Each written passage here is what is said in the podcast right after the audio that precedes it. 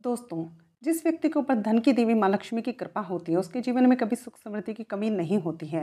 धर्मशास्त्रों में माँ लक्ष्मी को प्रसन्न करने के कई उपाय बताए गए हैं। मान्यता है कि माँ लक्ष्मी आने से पहले किसी न किसी तरह के संकेत ज़रूर देती है। नंबर वन, स्वप्न शास्त्र के मुताबिक जो व्यक्ति सपने में पीला फूल, लाल फूल देखते हैं तो उसे स्वर्णलाभ होता है। नंबर टू स्वप्न शास्त्र के मुताबिक सपने में भारी वर्षा को देखना भी धन आगमन का संकेत है। नंबर थ्री, अगर आप सपने में मंदिर देखते हैं तो ये भी काफ़ी शुभ होता है।